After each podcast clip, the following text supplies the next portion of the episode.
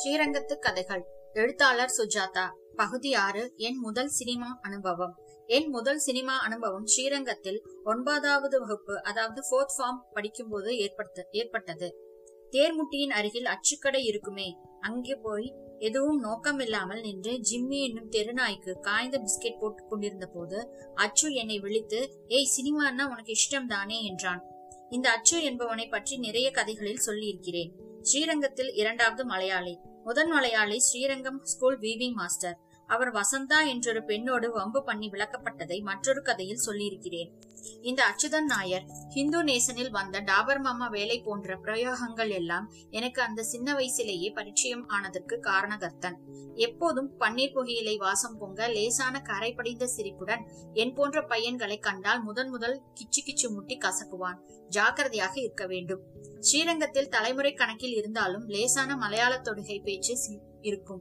அப்பேற்பட்ட அச்சு சினிமா பற்றி திடீரென்று கேட்டதின் முழு அர்த்தமும் விளங்காமல், என்ன அச்சு எதுக்கு கேட்கிற என்றேன். சுதேசமித்ரன்ல விளம்பரம் வந்திருக்கு நோக்கு என்று அரை எட்டாக மடித்து படித்தான்.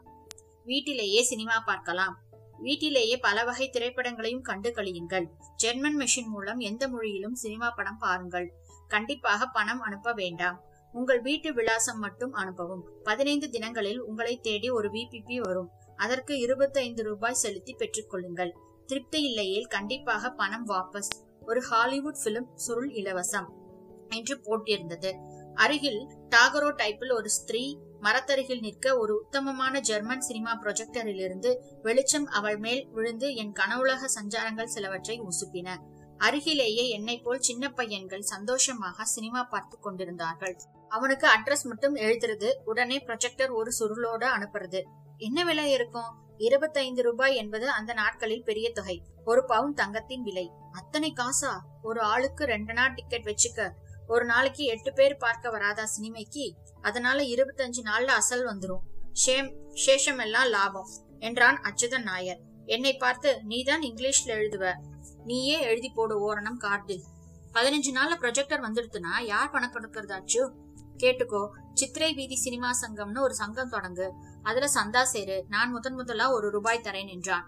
எனக்கு உற்சாகம் மேற்பட்டு ரங்கன் கடையில் போய் ஒரு போஸ்ட் கார்டு வாங்கி வந்து, dear sir, please send me on German make cinema projector with bulb and film, I undertake to pay rupees twenty five on on honour the VPP parcel என்று அதில் கண்டுள்ள வாசகத்தை காப்பி பண்ணி எழுதி தபாலிலும் சேர்த்து விட்டேன்.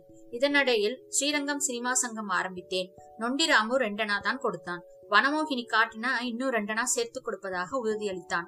வனமோகினியில தவமணி தேவி வருவா பாரு, கிளியரா எல்லாம் தெரியும் என்றான்.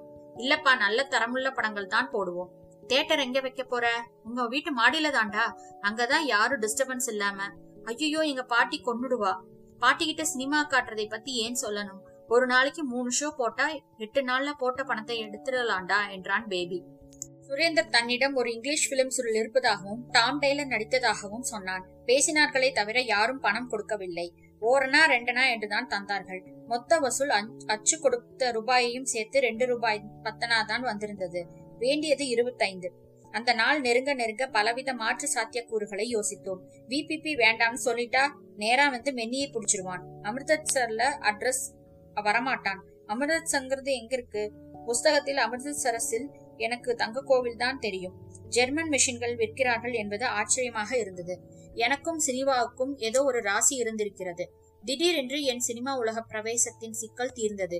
என் அண்ணனை நேஷனல் காலேஜில் அட்மிஷன் செய்து அவனுக்கு பணம் கட்டியிருந்தது.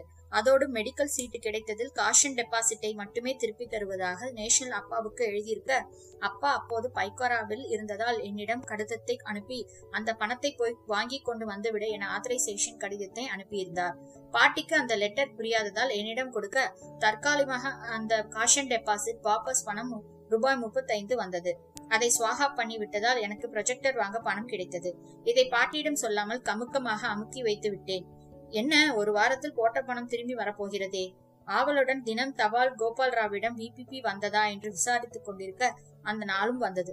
ஏறக்குறைய இரண்டடி கனசதுர அட்டை பெட்டி, வினோதமான முத்திரைகளுடன் பெரிய பெரிய ஸ்டாம்புகள் எல்லாம் ஒட்டி அதனுடன் ரசீது இணைக்கப்பட்டு எங்கள் எதிர்கால கனவுகளை கட்டியம் கூறிக்கொண்டு வந்தது.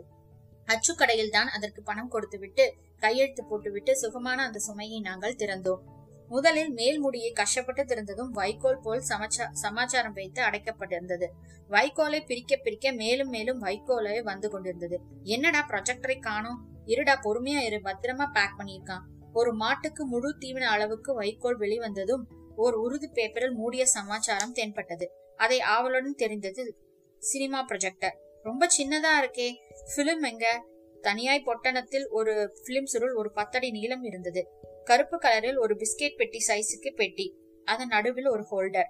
அதில் ஒரு இருபத்தைந்து வாட் பல்ப் சொருகி இருக்க, அதன் மின் இணைப்புக்கு மஞ்சள் சிவப்பு ஒயர் முறுக்கள், அப்புறம் கான்ட்ராக்ட்காரர் கண்ணாடி போல் ஒரு லென்ஸ் குழலி பொருத்தி இருக்க, அதன் அருகில் ஸ்பாட்ரைட் வைத்த ஒரு இரு தகர சக்கரங்கள். இவ்வளவுதானா? இதுக்கே இதுக்கா இருபத்தஞ்சு ரூபா? லென்ஸே இருபது ரூபாய் இருக்கும் தெரியுமா என்றான் பேபி, விஷயம் தெரிந்தவன் போல. பிலிம் தான் கொஞ்சமா இருக்கு, என்ன பிலிம் என்று கூட இணைத்திருந்த கடிதத்தை பிரித்தேன். என் பெயர் குறிப்பிட்டு டியர் ஃப்ரெண்ட் என்று என்னை விழித்து, திருச்சி ஸ்ரீரங்கத்தில் இருந்து ஆர்டர் வந்திருப்பதால் ஒரு தமிழ் பிலிமின் துண்டு இணைக்கப்பட்டிருக்கிறது என்று எழுதி, அந்த அமிர்த சரஸ் கம்பெனியின் மற்ற ஒரு உற்பத்திகளான ரப்பர் ஸ்டாம்ப் மிஷின், வீட்டிலேயே பிரிண்டிங் பிரஸ் போன்றவைகளின் விளம்பரமும் இணைத்திருந்தது. அந்த பிலிம் ஞான சௌந்தரியில் எம் வி ராஜாம்மா என்று ராமு ஆராய்ந்து சொன்னான். அந்த பிலிமை எப்படி சுருட்டி பொருத்துவது, எப்படி போக்கஸ் போன்ற சமாச்சாரங்கள் செய்வது என்பதெல்லாம் இப்போது இரண்டாம் பட்சம் ஆகிவிட்டது. இதை எந்த வீட்டு மாடியில் கொண்டு போய் முதல் வெள்ளோட்டம் பார்ப்பது என்பது பற்றி பிரச்சனை எழுந்தபோது என் வீடுதான் அதற்கு தோதானது என்று தீர்மானிக்கப்பட்டு, எல்லா வைக்கோலையும் மாட்டுக்கு போட்டுவிட்டு அட்டை பெட்டிக்குள் ப்ரொஜெக்டரை போட்டுக் கொண்டு மறைத்து அதை நாய்க்குட்டி போல் தூக்கி கொண்டு நைசாக மாடிப்படி வழியாக மேலே செல்லலாம் என்றால், பாட்டி திண்ணையில் உட்கார்ந்து கொண்டு மற்றொரு பாட்டியுடன் தொண்டரடி கொடியாழ்வார் சன்னதியில் நடந்த உபன்யாசத்தை பற்றி பேசிக் கொண்டிருந்தாள். நான் பாலுவிடம் பெட்டியை கொடுத்துவிட்டு அடுத்த வீட்டு மாடி வழியாக குதித்து வரும்படி சொல்லிவிட்டு ஒன்றிரண்டு பாட புத்தகங்களை எடுத்துக்கொண்டு, பாட்டி நான் மச்சுக்கு போய் படிக்க போறேன் என்று சொல்லிவிட்டு மேலே வந்தோம். சாயங்கால வேளை இருண்டு கொண்டிருந்தது. கதவை சாத்திவிட்டு நான், பேபி, பாலு, ராமு நால்வரும் அந்த பிலிம் சுருளை சொருகி பிளக் கனெக்ஷன் கொடுக்க, பிளக் பாயிண்டை தேடி கண்டுபிடித்து அதனுள் பிளக்கை சொருகிய போது எளிதான வெளிச்சம் எதிரே இருந்த சுவரில் எம் வி ராஜாம்மா தேசலாக தெரிந்த போது பேபி அதன் கழுத்தை திரும்பி பார்த்தான். திடீரென்று பொம்மை ஷார்ப்பாகி ஞான சௌந்தரி எதிரே சுவரில் தெரிந்தாள். சினிமாவை கண்டுபிடித்த எடிசன் எப்படி உணர்ந்திருப்பான் என்பதை அப்போது என்னால் உணர முடிந்தது. முதன் முதலாக எனக்கு ஒரு நவீன பொறியியல் கருவியிடம் பரிச்சயம். இதுவரை நான் பார்த்த மிஷின் எல்லாம் காப்பி கொட்டை அல்லது நெல் மிஷின் தான். முதன் முதலாக ஒரு மாயம் நிகழ் நிகழ்ந்து வந்தமை பிம்பத்தில் என் வீட்டில் சுவரில் எம் வி ராஜாம்மா என்கிற பிரபல நடிகை சிரிக்கிறார். மெல்ல அந்த சக்கரத்தை சுழற்றி பார்த்தோம். எம் வி ராஜாம்மா எம்பி எம்பி குதித்தாள். சரியான ஸ்பீட்ல சுத்தனம்டா என்று பேபி என்னும் எக்ஸ்பர்ட் சொல்லி வேக வேகமாக சுற்றிய போது ஏதோ ஒரு தற்செயலான கதியில் அந்த பெண்ணின் உதடுகள் அசைந்தன, புருவங்கள் அகன்றன. அந்த கணத்தின் சந்தோஷம் எப்போதும் என் நெஞ்சில் நிலைத்திருக்கிறது. அதுதான் என் சினிமா வாழ்வின் கிளைமேக்ஸ், உச்சகட்டம். அதன் பின் நிகழ்ந்ததை சுருக்கமாக சொல்லிவிடுகிறேன். பாட்டி கீழே இருந்து, என்னடா மாடியில பண்றீங்க, தீச வாசனை வரதே என்று கேட்டாள். அப்போதுதான் அந்த வாசனையை உணர்ந்து எங்கள் கருவியை பார்த்தபோது அதன் கருப்பு பெயிண்ட் எல்லாம் பல்பின் சூட்டில் உருகி கொண்டிருந்தது. அதை தொடப்போய் ஷாக்கா சூடா தெரியவில்லை, கையை உதறிக்கொண்டேன். அது மட்டுமல்லாமல் அத்தகர பெட்டி சூடு தாங்காமல் அதன் சதுரத்தன்மையை இழக்க சட்டென்று எங்கோ ஷார்ட் ஆகி பல்பிலிருந்து கொஞ்சம் நெருப்பு பொறி பறக்க சின்னதாக வருவது போல் சப்தம் கேட்டு அந்த ராஜம்மா சுருள் பற்றி கொண்டு கற்பூர கற்பூர வாசனையுடன் எரிந்தது. அதே சமயம் பியூஸ் போய் அந்த வட்டாரத்துக்கே கரண்ட் இல்லாமல் போய்விட்டது. போல் பியூஸ் போயிருக்க வேண்டும். நாங்கள் ஆடு திருடிய கள்ளர்கள் போல் ஓசைப்படாமல் வந்து விட்டோம். அப்புறம் எஸ் எம் இ எஸ் காரர்களுக்கு சொல்லி அவர்கள் வந்து பியூஸ் மாற்றி ராத்திரி எட்டாக விட்டது. இருட்டில் தண்ணீர் கொட்டி அணைத்து பெட்டியின் மிச்சங்களை வைத்துக் கொண்டு அச்சுதன் நாயர் கடைக்கு மறுநாள் சென்று அங்காய்ந்ததும் அமிர்த சரஸ் காரர்களுக்கு புகார் எழுத்தும் அவர்களிடமிருந்து பதில் வராததும் கதைக்கு அப்பாற்பட்ட விஷயங்கள். இன்று ஏறக்குறைய நாற்பத்தைந்து வருஷம் கடந்த பின் அந்த மேஜிக் கணம் என்னும் என்னுள் மிச்சம் இருக்கிறது. எத்தனையோ சினிமா பார்த்து விட்டேன். ரிவ்யூ தியேட்டர்களில் surround sound, thirty, double positive, மியூவியோலோ என்று சினிமாவின் சகல ஜாலங்களையும் பார்த்து விட்டேன். அந்த கணத்தின் சந்தோஷம் திரும்ப கிடைக்கவில்லை. சட்டென்று ராஜம்மா உயிர் பெற்று உதட்டை அசைத்த கணம்.